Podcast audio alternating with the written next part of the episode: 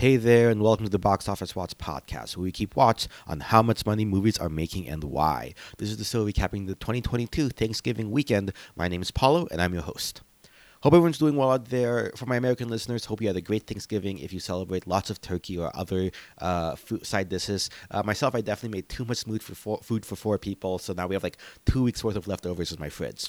And of course, hopefully everyone's gotten some great Black Friday, Cyber Monday deals. Uh, I definitely have uh, quite a few of my own, but we're not here to talk about that. We're here to talk about uh, movie box office, and boy, howdy, do we have some headlines to go over this weekend. Uh, one quick note: since a lot of these opened on Wednesday, the 23rd, I'll be reporting mostly the three-day numbers for Friday, Saturday, Sunday in comparison, but we'll mention the cumulative five-day totals as well. So in first place, we have Black Panther: Wakanda Forever in its third weekend, dropping 31% to 45.5 million in 4,258 theaters for a 10,705 per theater average and a 367.4 million running domestic total. Worldwide, it's made 307.9 million overseas for 675.3 million worldwide total. At this point, it's now outpacing both Love and Thunder and Multiverse of Madness for the year in the equivalent third weekend, though that given how it came in below estimates uh, for this weekend, uh, it probably has about $100 million or so left in the tank domestically for a sub $500 million domestic run. Uh, given that the World Cup right now is going on and is drawing eyes away from movie theaters otherwise overseas, it's likely, it's unlikely this will hit $1 billion at this point. Uh, the big story this week, though, is Second Place, which is another Disney film. Uh, their animated film, uh, Strange World, opening to 12.1 million in 4,174 theaters for 2,911 per theater average and a five-day total of 18.8 million. It mustered another nine million dollars overseas. Again, not helped by the World Cup. Apparently, in the UK, only 6,000 people, period, went to see it on its opening day across the entire country. So about 28 million dollars uh, worldwide on its now, this is the problem $200 million production budget. That's even lower than the 19.1 uh, bill, the 19.1 million that Box Office Pro had forecasted for the three day, or 26.8 million for the five day. Now, this three day total is pretty miserable, especially against that budget. Uh, estimates before finalized numbers came in were a little bit worse, 11.9 million, but still, uh, that would have put it below Disney's Treasure Planet, opening at pretty much 12 million flat, only about 68,000 separating them, but that's also 20 years of inflation. Uh, Treasure Planet aside, it is the worst Walt Disney animated opening since The Emperor's New Groove in 2000, which opened sub $10 million. That's worse than pretty much every film in the so called dark era of Disney films. Uh, Home on the Range, 13.8 million, Brother Bear, 19.4 million, Atlantis the Lost City, 20.3 million, Meet the Robinsons, 25.1 million, and Bolt, 26 million. You get the idea.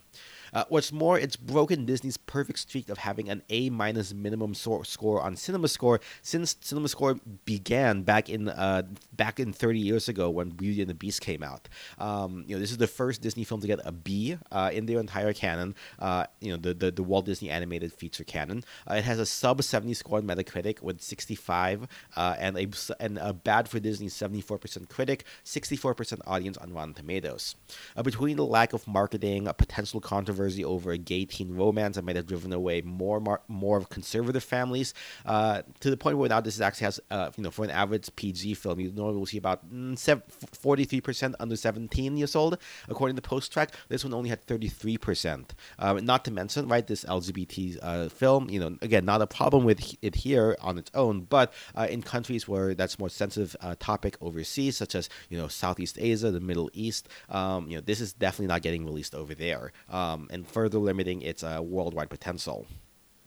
Uh, on top of that, you know, the genre science fiction adventure hasn't really been hot lately, um, and you know, it doesn't seem to have, especially with the today's youth. Um, and you know, this this is just a certifiable flop. Probably set when all said is done to maybe be a hundred million dollar loss for Disney.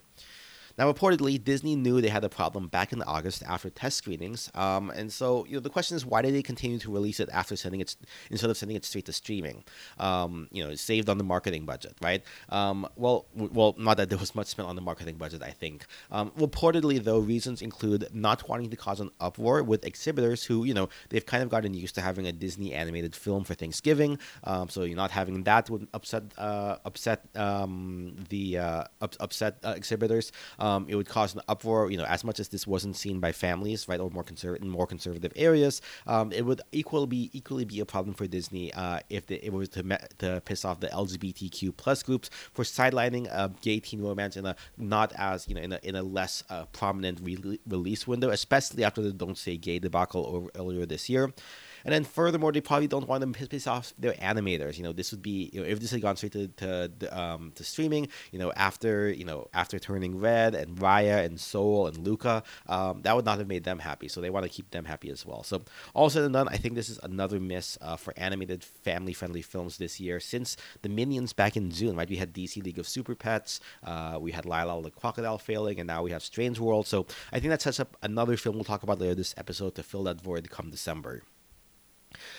Uh, moving on to third place, we had another new opening, though. This was a little bit of a weird one. Uh, numbers aren't finalized. Um, I don't think we'll ever get final numbers, actually. But Glass Onion, a Knives Out mystery from Netflix, had a semi limited release with 696 theaters for a one week engagement before coming to streaming in a month, which I was actually able to see this in theaters. I'll talk about it a little bit later.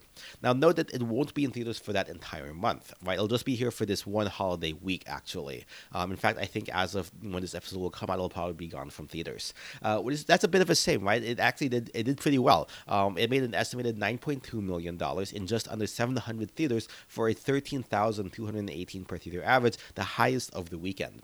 Um, and it, it ended over the five days, making about 13.3 million.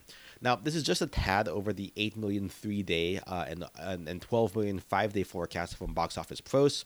Um, it had pretty solid reviews, right? 81 Metacritic, 93% critics, 92 audience on Rotten Tomatoes. Honestly, I think this could have done so much more had it gotten a proper wide release, even for just this one week.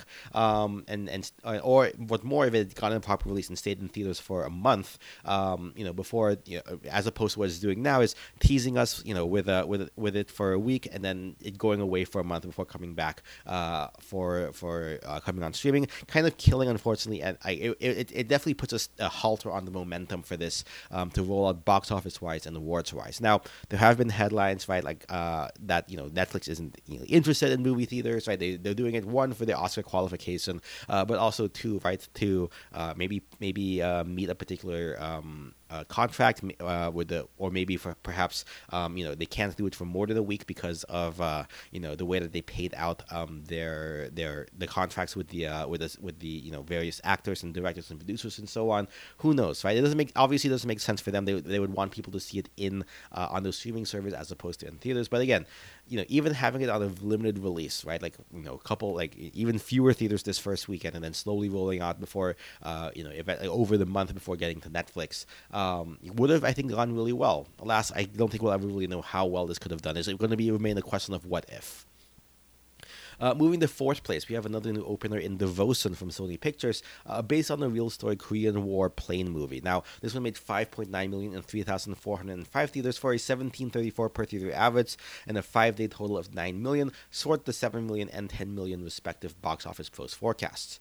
Now, this is if that seems like a bit of a flop, it kind of is, given it had a 90 million production budget. The only reason it's not really being talked about more is that it, has been overshadowed uh, by Strange World's even bigger disaster.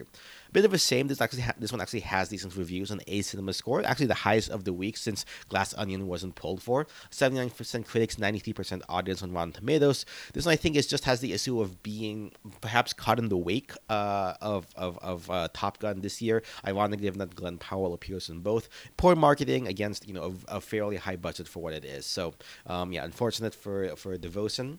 Um, probably not going to be profitable. Uh, riding on the top five, the menu dropped 39% to $5.5 million this week in 3,228 theaters for a 60.97 per theater average and an 18.9 million total to date.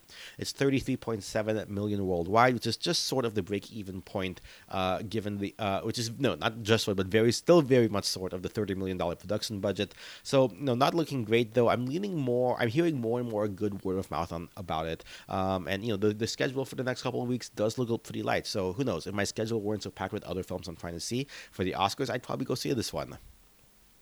Uh, outside of the top five, we have a couple of expansions. The Fabelmans went up to 638 theaters from four last weekend, uh, last two weekends, making 2.2 million for the three-day weekend and a 3.4 million to date, uh, 3,544 per theater average. Sort of box office post forecast, which isn't great, and you know it it's sort it's it made even less than uh than uh than Knives Out did um, on its uh, initial weekend. Um, though you know looking at other Oscar contenders, it does rank third among those who came out this year uh, in terms of their third day, third weekend totals. Uh, Bones and All uh, also expanded in second weekend to 27, 27 theaters for 2.2 million. Only about three thousand dollars difference between the two, but this one being in so many more theaters had an 838 per theater, 828 per theater average and a 3.7 million dollar total to date. Uh, the rapid expansion suggests Timothée Chalamet fans can only bring this one so far. Otherwise, you know most other Oscar contenders lost theaters aside from She Said gaining uh, one theater, uh, though it dropped by 48% to a 4.3 million total to date. Uh, Woman King also added 267 theaters for 525, though that's likely it'll go away shortly. Uh, also, Minions ended its run 20, after 21 weeks uh, with a 369 million domestic total, 939 million dollars worldwide. Now, as far as new releases, Venice Film Festival winner documentary Bone, All the Beauty and Bloodshed had a limited release uh, for 9.6 thousand in three and in three over the three day weekend, making uh, a 28.8 uh, per theater average uh, in three theaters, um, or 338.1k for the weekend. Uh, still, it's in contention for documentary, but I don't think it's going to be making it the best picture with those numbers. And there were also sneak previews of Sony's The Son, which had apparently moved off its November 11th release date, then off of its 25th release date to the release in sometime in January. But apparently, some theaters still uh, are running it for one week. Uh, no numbers on this one, unlike uh, with um, unlike with uh, Glass Onion. Uh, same with Netflix's White Noise coming to streaming on de- December 30th. The big one I alluded to though earlier was Puss in Boots, DreamWorks' latest entry in the Shrek universe. Uh, while no numbers were reported for the single showtime nationwide on Saturday in various theaters it apparently had rave reviews, and 89% off of nine uh, reviews from Rotten Tomatoes critics, and a 98% from audiences. Given the lack of animated films uh, from the Minions to now, like I mentioned, um, you know, again, DC League of Super Pets, Paws of Fury, Little Crocodile, Strange World, not to mention its proximity to Avatar 2 as counter programming. I mean, are you going to take your, your your elementary school kid uh, to go watch uh, a three hour movie uh, about a world of water? You're definitely going to be having to go to the bathroom after that. Um, this one should break out huge, like Alvin and the Chipmunks uh, versus Star Wars or even the first Avatar film. Heck, this one could even catapult it into the animated feature Oscar race uh, now that Strange World is looking like less of a of thing. Overall, for the weekend, uh, we came in south of $100 million with $92 million total for honestly the worst Thanksgiving weekend in history, box office wise. Not accounting the pandemic, of course, um, though this one did even worse open than last year, and Encanto had led a $96 million weekend. The last time pre the last time pre pandemic that Thanksgiving came under $100 million was in 1994 when the box office made 94.5 million with a 4.08 $4.08 average ticket prices. So uh, definitely a different time. Um, the next couple of weekends aren't looking that much great either. Next weekend, we have the anime film, uh, The Quintessential Quintuplets from Crunchyroll, and the Dave Harbour holiday film, Violent Night from Universal, forecasted for 8 to 13 million as the only wide releases.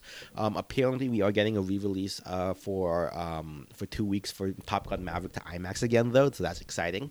Uh, there's also the limited releases of the Will Smith Apple TV film Emancipation, uh, A24's The Eternal Daughter, India's entry to the Oscar film over RRR, uh, The Last Film film so, and in focus features game, uh, you know, uh, uh, romantic, game romantic drama. Spoiler alert as limited releases. Heck, even one of the Oscar frontrunners, Woman's Talking, moved off of uh, tomorrow, ne- uh, ne- this coming weekend's uh, December second release for December twenty third release date. So makes sense why Top Gun Maverick chose, chose this weekend to come back.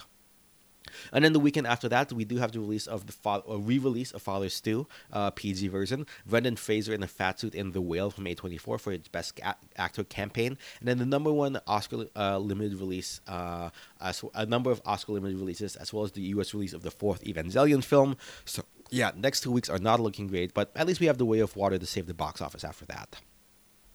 Uh, overseas, a couple of interesting tidbits. Over in the UK, they don't celebrate Thanksgiving, but we did have a new release that topped Black Panther, Matilda, a film adaptation of the West End musical adaptation of the beloved Roald Dahl book about a psychic girl in a traumatizing school. Notably different than the 1996 film based on the same novel, so two separate adaptations. Um, this one made 5 million US in its opening weekend, about half of the domestic box office. Um, this version will be coming to Netflix overseas, but did get uh, a UK Ireland only release uh, from Sony.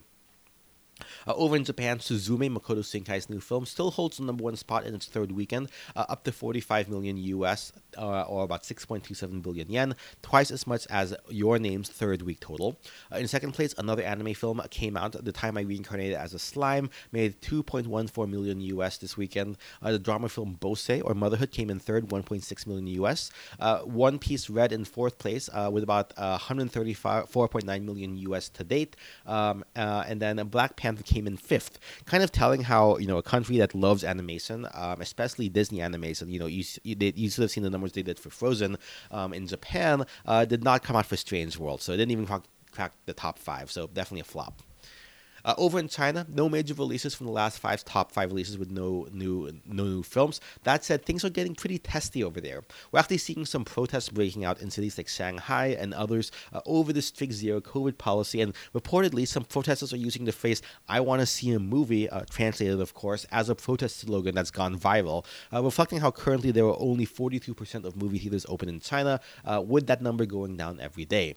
Uh, we haven't really had an in-depth explanation of why Chinese theaters partially closed. But long and short of it is that one, uh, China had a successful zero COVID policy early on in the pandemic. You know, uh, you know, strict quarantining. You know, if, if you were you know you were being tracked by the government, um, if someone you you know someone you went to a restaurant, some and and somebody um, at your place uh, had COVID, you and your apartment would be uh, locked down basically. Um, so yeah, I mean that that was good early on in the pandemic. Um, however, this led to a population that did not have a natural immunity to COVID built up over time, as they never got the antibodies for it, and they also didn't see a need for uh, vaccination um, due to you know uh, the success of the zero COVID policy. So when the vaccine did come out, it was less effective. Uh, two, uh, were vaccines which they did use make did not use the more effective mRNA technology used here in the Pfizer and Moderna vaccines, um, and those as a result they were much less effective against the uh, Omicron variant that is now the dominant strain.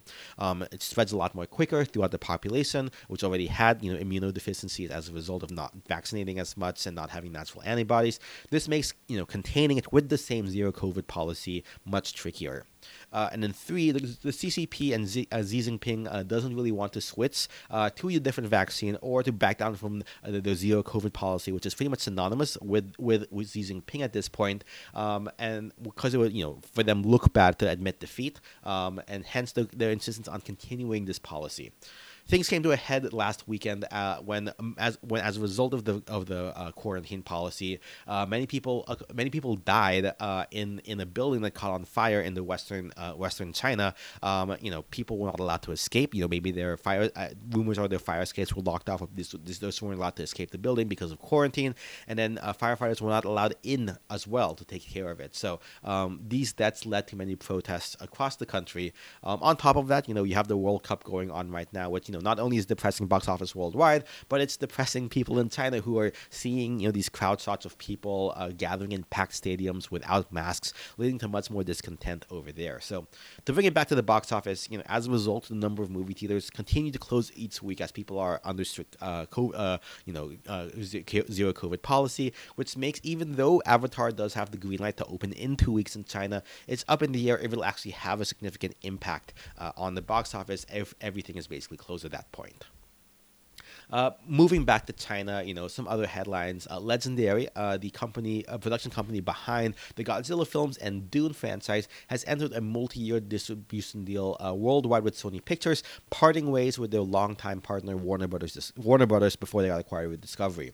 Now, notably, current projects are, are still in partnership with Warner Brothers. Dune Part Two and the MonsterVerse franchise are still within Warner Brothers, to my knowledge. I'm not sure if this is going to be the next film or the entire franchise. Um, could could just you know we'll, we'll see how things shake out. However, given you know the spat they had right when they first announced the day and date releases uh, to HBO Max, which didn't go over well with them, uh, and then uh, as well as the uncertainty with Zaslav's changes uh, in recent months, no wonder that uh, you know Legendary was looking to make the leap, and it sounds like they landed with Sony. Uh, over on the exhibition side of things, Amazon announced a $1 billion push to, put, to uh, put their films in theaters uh, with plans to release maybe 12 to 15 releases a year. Exact numbers TBD. Uh, between the acquisition of MGM, it's becoming clear that this is, you know, there is a cap on how much they can make uh, on streaming revenue wise, so it makes sense to try to diversify the revenue here. Uh, finally, on the Disney side of things, uh, Bob Iger apparently held a town hall with the company within the company where the main takeaways are reportedly that a Disney's still in the hiring freeze, uh, b no new acquisitions are going to be had for the time being, and then c despite rumors to the contrary, Disney is not looking to be acquired by Apple, so looks like business as usual. Uh, speaking of Disney, though, I had mentioned the past few weeks I've been binging stuff on Disney Plus as my annual subscription ends this week, so I'm not planning on and I'm not planning on renewing it. So we'll do a quick lightning round on what I've been watching, uh, recapping what I've seen the past couple of weeks, as well as giving my rankings to all the Muppet movies. First, non-Muppet stuff. Uh, oh, first, first something non-Disney. I ended up watching Glass Onion this weekend, like I mentioned. No spoilers since it is a whodunit, but I did say I really did enjoy it. Anecdotal, it was actually the most full I've seen the movie theaters at uh, in months, honestly There's even an older couple uh, who ended up seating in my seats, uh, and I don't think they really understood the whole idea of assigned seats, frankly speaking. Um, so I let them have my seat. I just found another seat nearby that no one else was using, so it worked out. Um, in any case, if you did like the first Knives Out movie, I think you'll definitely like this one as well. I hope this one has some legs Oscar-wise, as, as it, I, I think it would deserve it, particularly in the screenplay and for Janelle Monáe for supporting actress specifically. That said, I think I personally liked the first one a little bit more um, due to the way it did its characterization and plot twist here. I think some of the characters felt a little bit more one note. Um, but again, not to knock this one. Uh, overall, I'll give it a 4 out of 5, uh, similar to the same score I gave the first one. Uh, moving to Disney Plus, in addition to the Muppet movies, I watched for the first time uh, The Princess Bride, perfect five out of five, no notes. Uh, the Guardians of the Galaxy Holiday Special, uh, pretty fun, uh, despite uh, Swole Groot kind of freaking me out as a baby Groot fan. Uh, gave it a four out of five. And then I also watched both Who Framed Roger Rabbit and the new Chip and Dale movie, both five out of five. I'm just a sucker for these meta-aware worlds of cartoon characters interacting with live action films in super creative ways, kind of talking about Hollywood. Um, bump that lamp, y'all. Um, anyway, I also watched the documentary uh, Fire of Love from National Geographic, since there is a buzz that it will probably get an Oscar nomination. Uh, but honestly, it wasn't really my jam. I thought they could have done a lot more with the archival footage they had. It wasn't really a strong point of view from the documentarian, um, and and the, the narration was somewhat sleep-inducing for me. So two out of five. And then, of course, I did make make my way through all of the Muppet movies, both on Disney Plus and on Hulu. I think for me, what makes a great Muppet movie is a it has to have just enough plot. There there is a narrative moving it forward, but not so much that it pulls them on rails and doesn't let them bounce off each other and have some nonsense. Uh, B in these original songs, the Muppets are surprisingly musical, and I think they really get to shine when they get to sing and make, especially original songs. Uh, C a little bit of characterization for the for the Muppets as Muppets, right? Seeing them as other characters is fun, but it's fine, but it's not you know what I really am there for. Um, in particular, especially when they can bounce off of each other, and we get to learn them not only as these like joke machines, but just as individuals, right? Like you would in any other narrative film. And then D, you know, celebrity cameos, uh, I think are part of the of the Muppets DNA. Um, but it has to be that they don't overwhelm the Muppets, right? Kermit and Gang should be front and center. Um, and of course, this was applicable to every Muppet movie, but just the technical technological, right? Like the way they're able to make these Muppets move, especially when they have the full body shots, always really impressed me. Um, I was constantly marveling at how they're able to do some of these things. So I'm gonna work my bottom up all the Muppet films. Uh, for me, the lowest tier, so to speak, are the literary Muppet films, right? Muppet Treasure Island and the Muppet Christmas Carol, just above it. Um, I think my issue with both of these is that you know they tell the literary story as is, uh, with just some of the the characters swapped out with Muppets, but crucially, the main protagonist role is still a human individual. Unfortunately, this kind of limits uh, what the Muppet characters can do, since they really can't deviate from the prescribed plot point, um, and so it kind of takes the focus away from those lovable goofs. There were original songs in there, but you know, it, it didn't really have the same charm to me. So overall, I gave these three out of five. Uh, which you know three out of five being the lowest is still pretty good. Um, the next tier up, I have the Muppets Most Wanted and the Great Muppet Caper, and then Muppets in Space in that order. Muppets Two, Muppets Most Wanted was a fun sequel to the 2011 revival, but I think a little bit too centric on Kermit the Frog and a little bit too plot driven. Um, I appreciate the multitude of cameos, probably some of the best cameos, since I guess frankly because it's more recent, I, I recognize more of the individuals, but also the continuation of original songs, right? Like in particular, I love the first song, kind of breaking the fourth wall, talking about the nature of the film being a sequel. Um, the Great Muppet Caper, you know, kind of uh, toe that line um, of being about the Muppets um, per se, but also being about characters that they're playing, right? They're basically playing characters similar to themselves, but still, oh, it's a movie, right? It's not actually Kermit the Frog. Um, but yeah, I mean, it, it, it it, it, it was pretty fun, especially the Hollywood hotel segments. But I think a little bit too plot centric for me as well. Lot, there was goofy, there were goofy segments, but not as much. Uh, so you know, and then uh, Muppets in Space, um, I think is the next tier up. Um, but you know, those two others, I would say 3.5 out of five. If I gave half points, I gave them 4.5 on Leather, four out of five on Letterboxd. Uh, Muppets in Space uh, is the next tier, followed by Muppets Take Manhattan. Uh, Muppets in Space, I like that they returned to the Muppet centric story here. Um, the Muppets are themselves. I, uh, I, I and, and yes, they do interact with live action humans, but those humans are in supporting roles. And it's all about the Muppet stories, especially Gonzo. Um, I love the fact that it's canon that they all basically just live in one big house goofing off with each other and going off to their different jobs. My only real gripe is that they kind of skimped on the original songs here. The only real musical number that stood out was the Earth, Wind, and Fire cover by Gonzo's Alien Family. Uh, meanwhile, Muppets Take Manhattan, it was pretty much everything I liked, right? The puppet work, the cameos, um, original musical numbers, Muppets themselves in the universe trying to pitch us so to Broadway. I mean, if anything else, it was a little bit too plot centric in that regard, but not overbearingly so, um, and kind of ended, you know, in a nice uh, thing, which I'm not quite sure. Did they retro? Did they retro uh, ret- retcon that in future films? I'm not sure. I, I thought they got married in this one. Um, but yeah, I also will say I finally figured out where that Verbo commercial song came came from. So uh, glad I figured out that mystery. Again, I would give this a 4.5 out of 5 on Letterboxd if I gave half points. Just let them with a 4 out of 5 here. Uh, finally, for the top tier, we have the original Muppet movie and the 2011 Muppet movie as perfect fives out of fives for me. For the original film, I mean, what can you say? You start off with Rainbow Connection for the musical numbers and just keeps getting better from there. You introduce the Muppets for the first time ever, really, um, getting to know who they are. You have classic gags, the cameos, the puppet work, Seth's Kiss, or Sweet of Seth's Kiss.